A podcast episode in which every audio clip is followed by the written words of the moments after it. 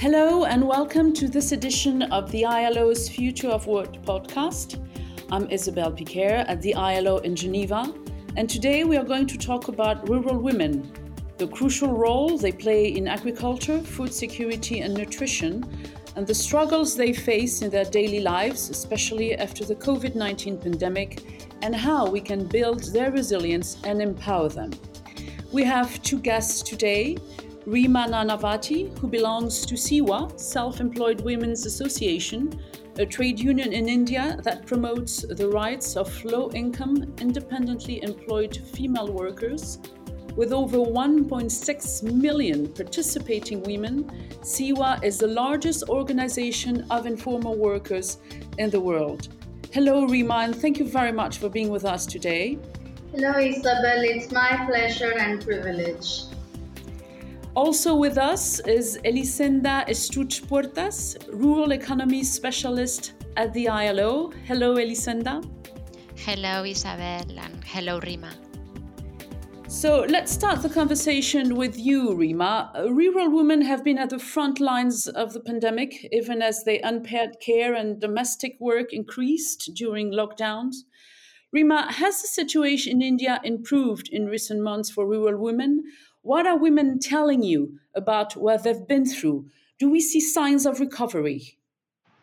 Um, hello, um, Isabel and Elisenda. And um, I think you asked a very, very um, important question that yes, um, the situation of COVID 19 is gradually receding, including in the rural areas. Um, we see less and less people now getting infected with the um, COVID infection. Uh, we see less of hesitancy as well. So, um, rural women are also coming out for um, getting vaccinated. But I think the last one and a half year has been very, very disruptive um, to the lives and livelihoods of the rural women while most of the economic activities came to a standstill, um, it was the agriculture sector that absorbed the most of the shock. Um, it also had to um, also provide livelihood and sustenance to the millions of migrant workers which were returning home from the cities. Uh, I also still re- uh, remember that one of our very oldest members from the villages uh, in a dry desert area, she was calling me um, when the lockdown was. Um, you know announced and she said she's worked her whole life extremely hard pursuing multiple livelihood activities just to feed her family of six but she says that this COVID 19 has destroyed us completely. Not only has their livelihoods been destroyed, even the government's National Rural Employment Guarantee work has stopped. There's no transportation. And to top it all, you know, there were unseasonal rains because of climate change, which destroyed their standing crops. So, how do I feed my family? That was her question that she was telling me and she says that just because we are poor, we don't have any self respect and a right to live. And you were left with no answer. And you know, the situation of the um, small farmers was different, but that of the agriculture laborers or workers was even worse um, you know, because the farmers would even be able to sell their harvest when the markets would open. But what do the agricultural laborers do? So Kailash Ben, one of the agricultural laborers, she was saying that um, no one talks about or thinks about agriculture workers. Don't we have the right to live? All we need is work to sustain our lives. Um, and she said it's like walking on a double edged sword. So I think, and then there was the second wave, which was very fierce and deadly. And as a result, we lost some 400 and 391 members of SEWA, our sisters. 266 sisters lost their husbands, and over 1,017 members reported death in their families. And we have some close to 52 children who became orphans. So they've lost both their parents. So I think the COVID pandemic led to asset erosion.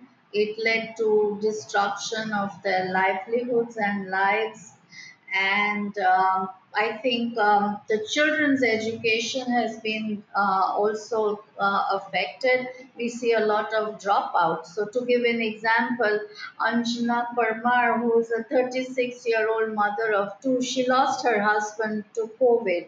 He was working as a daily wager as an electrician and they had very meager savings and she had normally she used to use it to pay the fees of her children but now she had to use it up for uh, her husband's treatment and then his funeral so she says that i don't know from where will i manage or even my next meal and the result is that she has to remove her sons from school so, this is the reality of how women are embracing the situation due to COVID.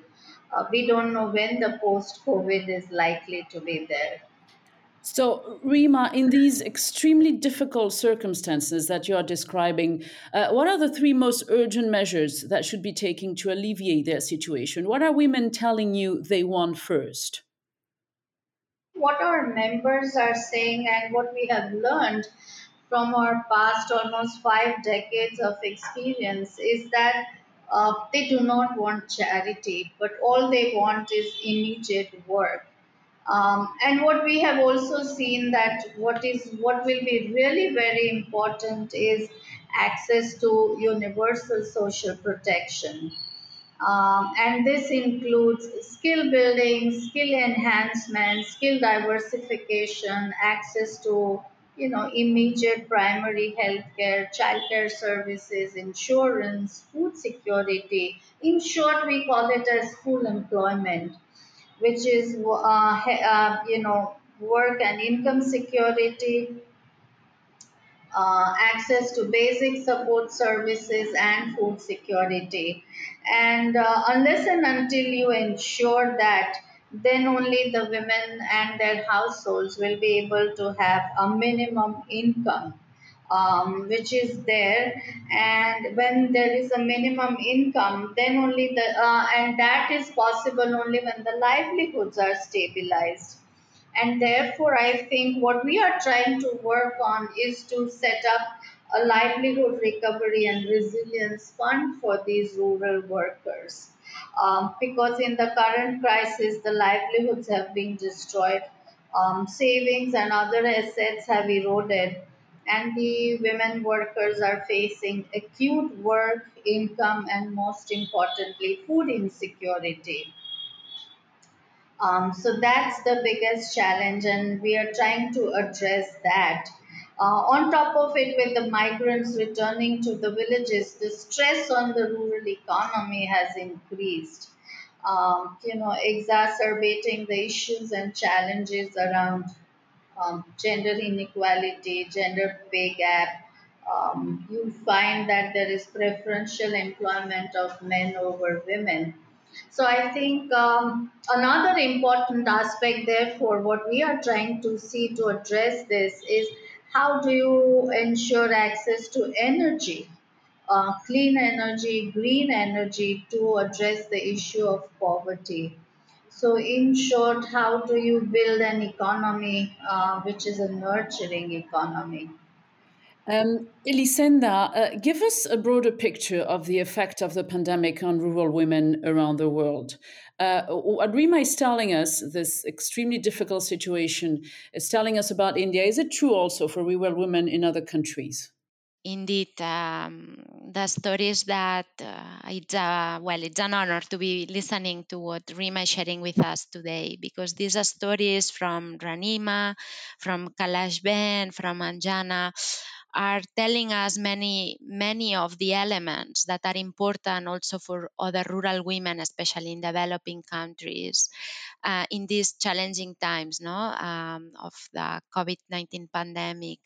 Let me just highlight a few a few issues. Um, so first, um, well, the effects of the pandemic uh, have reminded us that women play vital roles in agri-food systems and the rural economies. So just two figures. Uh, rural women comprise about a quarter of the world's population. That's big numbers. And they make up about 41% of the world's agricultural labor force.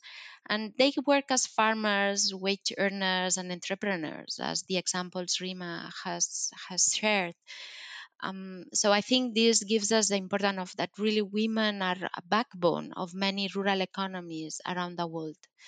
At the same time, a second element to bear in mind is that the pandemic's impact on the world of work has been devastating and far reaching. And women and young people and migrant workers have been among the groups that have been very much affected. And in particular to rural women, I think the impacts of the pandemic have let bare the prevailing constraints. So they were facing many difficulties and that they have been further exacerbated because of these challenging times. Um, for example, they were and are often concentrated uh, in low skilled, low productivity, jobs with low pay, and as Reema was saying, um, with limited access to social protection. So, for many rural women, um, in the context of the can- pandemic, they were not covered by health insurance or income protection. So, they were exposed to even larger levels of vulnerability. A third element of reflection, as I was hearing to Reema, and that I want to share is that many rural women shoulder a disproportionate burden of unpaid care and household work, and that includes food provision, caring for children, for the sick, for the elderly. And we have to keep in mind as well that many poor households in, in rural areas of developing countries it's rural women the one that go collecting water or food and even it might be younger or even girls that take care of these responsibilities and those go, go often unreported, invisible, but yet are very important for the well being of, of the families, of the communities. And this burden has increased with the COVID 19 uh, crisis because schools were closed, because there were care needs uh, that increased, because uh, household members got sick. And this additional burden of unpaid work, it's preventing uh, women in rural areas of engaging in more productive, more rewarding uh, activities and new opportunities in the rural economy and to advance in the world of work. And an element that is important and it emerges in many stories we hear about rural women is about how restrictive can be certain social norms and gender stereotypes. That, for example, can limit the access of women farmers uh, in accessing land or even important services such as financial services or agricultural extension, which provides technical assistance uh, in and also many rural women um, or entrepreneurs or uh, wage earners are facing difficulties in accessing other services and that can include employment services or even business support. So i think it's important also to bear in mind those uh, social norms and gender stereotypes and the last point, as I was uh, reflecting and hearing about Reema, is that we have seen that organizations like SEWA have an important role to play in addressing a very important challenge that is addressing the lack of voice and representation that many rural women face around the world. Um, and they are often re- underrepresented in workers and employers organizations as well as other kinds of rural organizations and where we see this gap uh, larger so where it's in leadership and managerial positions. So this has implications uh, for example rural women might not have such a strong say of their own now that the policy process towards the recovery are being discussed and are being designed. Thank you Elisenda so Reema because of what Elisenda is is describing because of all these problems you were telling us and and also um, because you know they are underrepresented and they face all this increasing uh, hardship because of COVID pandemic.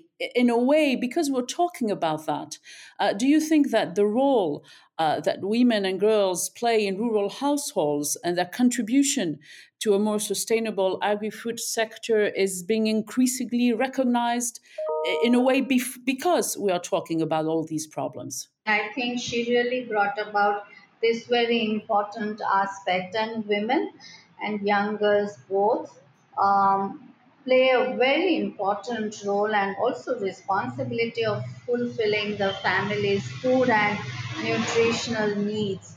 In fact, I would go to say that you know they play a very major role in the entire food value system um, so, as a farmer uh, or as a small farmer or a family farmer in production, in processing, in marketing, in trading, in the grain market, um, then in making um, decisions um, of food and in uh, consumption and purchase of food at the household level. They also play a major role in food waste disposal and um, activities such as composting, producing biogas. So, which uh, which is like a circular uh, economy in itself, and uh, I would like to say that despite their important role in the food system, um, there are still gender discrimination, and therefore, women have been facing constraint, as Elisenda was referring to, as lack of land ownership, access to other productive resources, and an ecosystem to increase their um, voices and also their income. Um, so I think um, we still have some long way to go in bringing visibility of women and girls in the food value chain or in the uh, agri-food sector.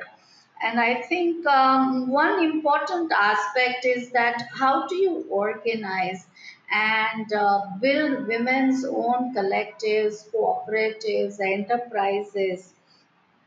Um, so that you know women just don't remain agriculture laborers or workers or small farmers but they also become owners and managers. Their farm also becomes an enterprise. And let me give you an example of SEWA's uh, members have formed some you know uh, 25000 women uh, have formed their own agribusiness uh, enterprise and they grade process uh, they procure great process from these small farmers um, they package it and then um, do door to door delivery through a cadre of saleswomen whom we call it as RUDI Ben. So this is under the brand of RUDI. And uh, during COVID, also, RUDI became so relevant because the women were there right at the doorstep, providing the needed um, nutrition and foods to the rural households, even though the transportation was. Um, not there and the markets are closed. But RUDI was decentralized and so we procured from the farmers as well and that enabled you know the um, value chain to pro- uh, continue. So it provided nutrition and food security it provided market access to the farmers and as a result the turnover of RUDI increased. So i think the lesson here is that the more decentralized and local the supply chain uh, it brings more recognition to the role of women and girls in the food system. And then I think we also have another enterprise which is called Kamla, where you know the traditional coarse grains are uh, all going out from circulation, and the processed packaged food of multinationals is taking its place. So we've trained some um, 2,000 women into making. Uh, snacks into bakery and culinary using these coarse grains.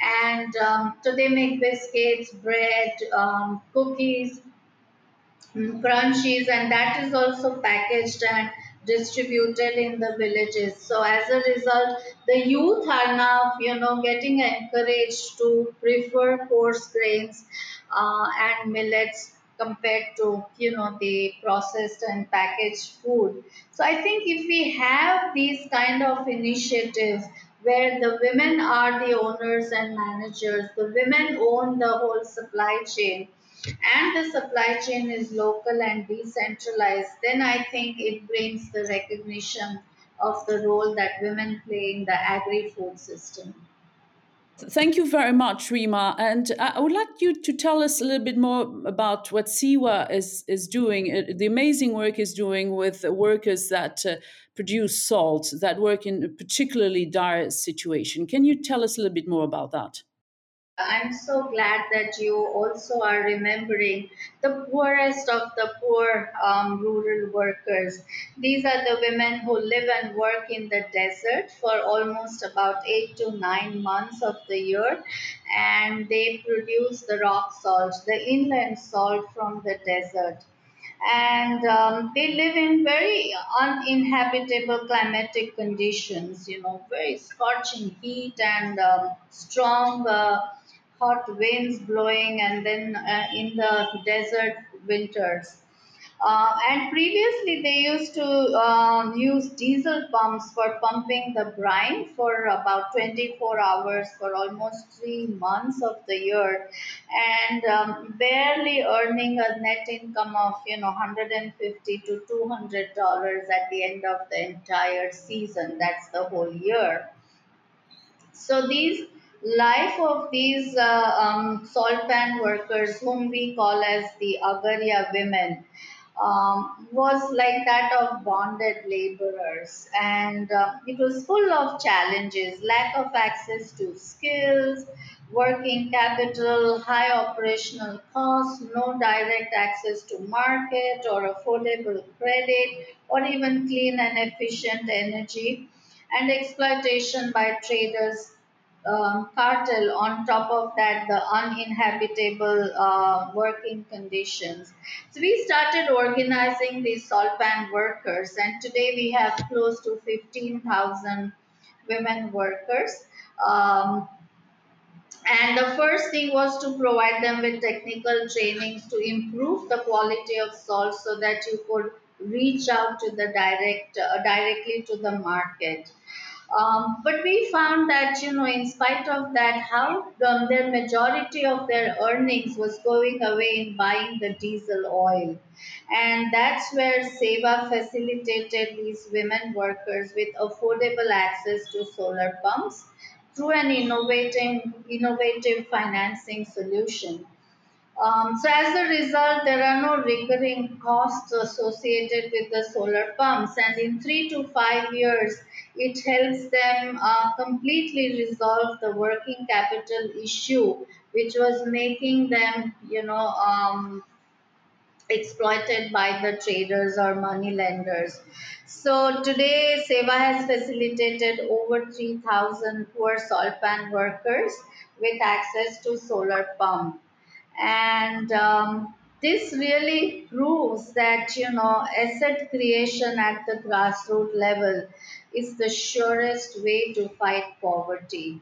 And it also proves what i had said in the beginning that poor women do not want charity but they need an enabling policy environment and innovating innovative financial tools and instruments so today, um, during the off season, these women are setting up the first ever women-owned uh, solar park. So the energy that the electricity that would be generated would be sold um, to the grid, and that would bring an additional income into the hands of these women, so that they are able to repay back their loans quite, uh, you know. Um, efficiently. So similarly, SEWA has connected some 500 poor smallholder households to clean uh, and green solar pumps for irrigation. Uh, and you know it has not only benefited them by having access to clean energy but it also brought additional um, support in areas of cultivation cropping intensity um, support to animal husbandry uh, reduction in wastage of water, time, drudgery, air and noise pollution. And this that way even though you know small but collectively the women are contributing in reducing their carbon footprints. And um, countries ndcs and also the sdg um, that we all believe in. Absolutely, absolutely. And uh, in this description of the poorest of the poor, as you very well describe them, Reema, we also see one of the goals of uh, the recovery that we have started to talk about uh, in the world fighting poverty, empowering the most vulnerable. Um, Elisenda, is becoming more and more evident that the recovery will be very different from country to country and from population to population.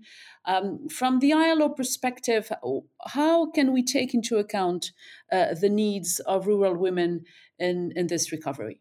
Yes, um, indeed, uh, we have learned also about these uh, stories, no, and these efforts that SEWA went and, and impressive results actually in these challenging contexts, such as uh, the desert and salt produ- production and, and so on and so forth, and how to turn it into a cycle, no, of prosperity and a, bi- a more vibrant even in this difficult context. So indeed, um, we hear that um, from the stories that uh, Reema has shared and also uh, from other contexts that challenges are uh, in many fronts. So efforts need to go, as, as Reema was saying, no, along an enabling environment as well, no, and sort of an ecosystem. I think she used this word. Um, so well, much will depend, of course, on the country's circumstances and, and, and what are the needs of the specific uh, populations and when um, those needs need to be heard and, and considered. Um, and then um, what I can share as well is that, well, the challenges are many, but they are also interrelated. So they called uh, for integrated approaches in, in how we define our response. So that's why the ILO offers an integrated framework uh, for rural women's empowerment. So that's underpinned, uh, well, of course, on the international labor standards, in the respect for the rights of work, employment promotion, social dialogue, and social protection. And you might think, what do we mean by that, and what can we do more specifically? So, well, we have to put attention and, and, and in creating decent jobs for rural women. Um, Reema has mentioned several times that women don't want charity. They want to be empowered, to be enabled to uh, make their contribution to build a more vibrant uh, rural economy. So we can facilitate them as well access to entrepreneurship training and to finance while promoting um, a transition no, from informality towards formality. And in order to reduce, we have discussed as well uh, their time constraints. No, we mentioned that burden that they often have. It's important to continue improving access to rural infrastructure um, the example was mentioning about energy, and there is also uh, why not also improving uh, connectivity and access to new technologies, for example, um, and improving also water systems um, and more sustainable uh, practices also in, in rural areas. And all this is key. And uh, this integrated framework also looks at uh, more how can we call it more transformative uh, perspective to combat gender inequality and to empower uh, rural women and thinking also of the new generation. So that also means uh, making rural areas more attractive uh, to the younger generation and providing access to other kinds of services. And that includes also of course care facilities health uh, services access to quality education and also uh, to culture and other kinds of activities. And this will avoid uh, perpetuating no, inter- cycles of inequality and poverty of, towards the next generation. Let's break those cycles. And importantly, I think, and, and what we have heard also from SEWA, and it's uh, to con- keep ensuring and strengthening the voices of rural women so that their needs can be taken into account and that they ha- can have a say in the policy responses towards the recovery. Um, so in a short sentence, so promoting decent work and putting it at the center of all our efforts to rural women's empowerment and pursuing this transformative agenda towards uh, gender equality, I think we can make a change because it's time for changing things, uh, to do more and to do it better as well. And we have to keep always in mind that empowering rural women will have a significant impact, uh, not only on productivity in agriculture, but also in improving food security and in achieving a recovery in rural economies that it's inclusive, sustainable, and resilient. And that means ensuring that no one is left behind, that no rural woman is left behind. Thanks. Thank you, Elisenda, for giving us this broader view. Uh, thank you, Reema, for telling us what's happening on the ground and what uh, is doing. Thank you both for your time for our podcast on rural women. Our guests today were Reema Nanavaty, member of SEWA, and Elisenda Estruch Puertas, rural economy specialist at the ILO. Please join us again soon for another edition of the ILO Future of Work podcast. Goodbye.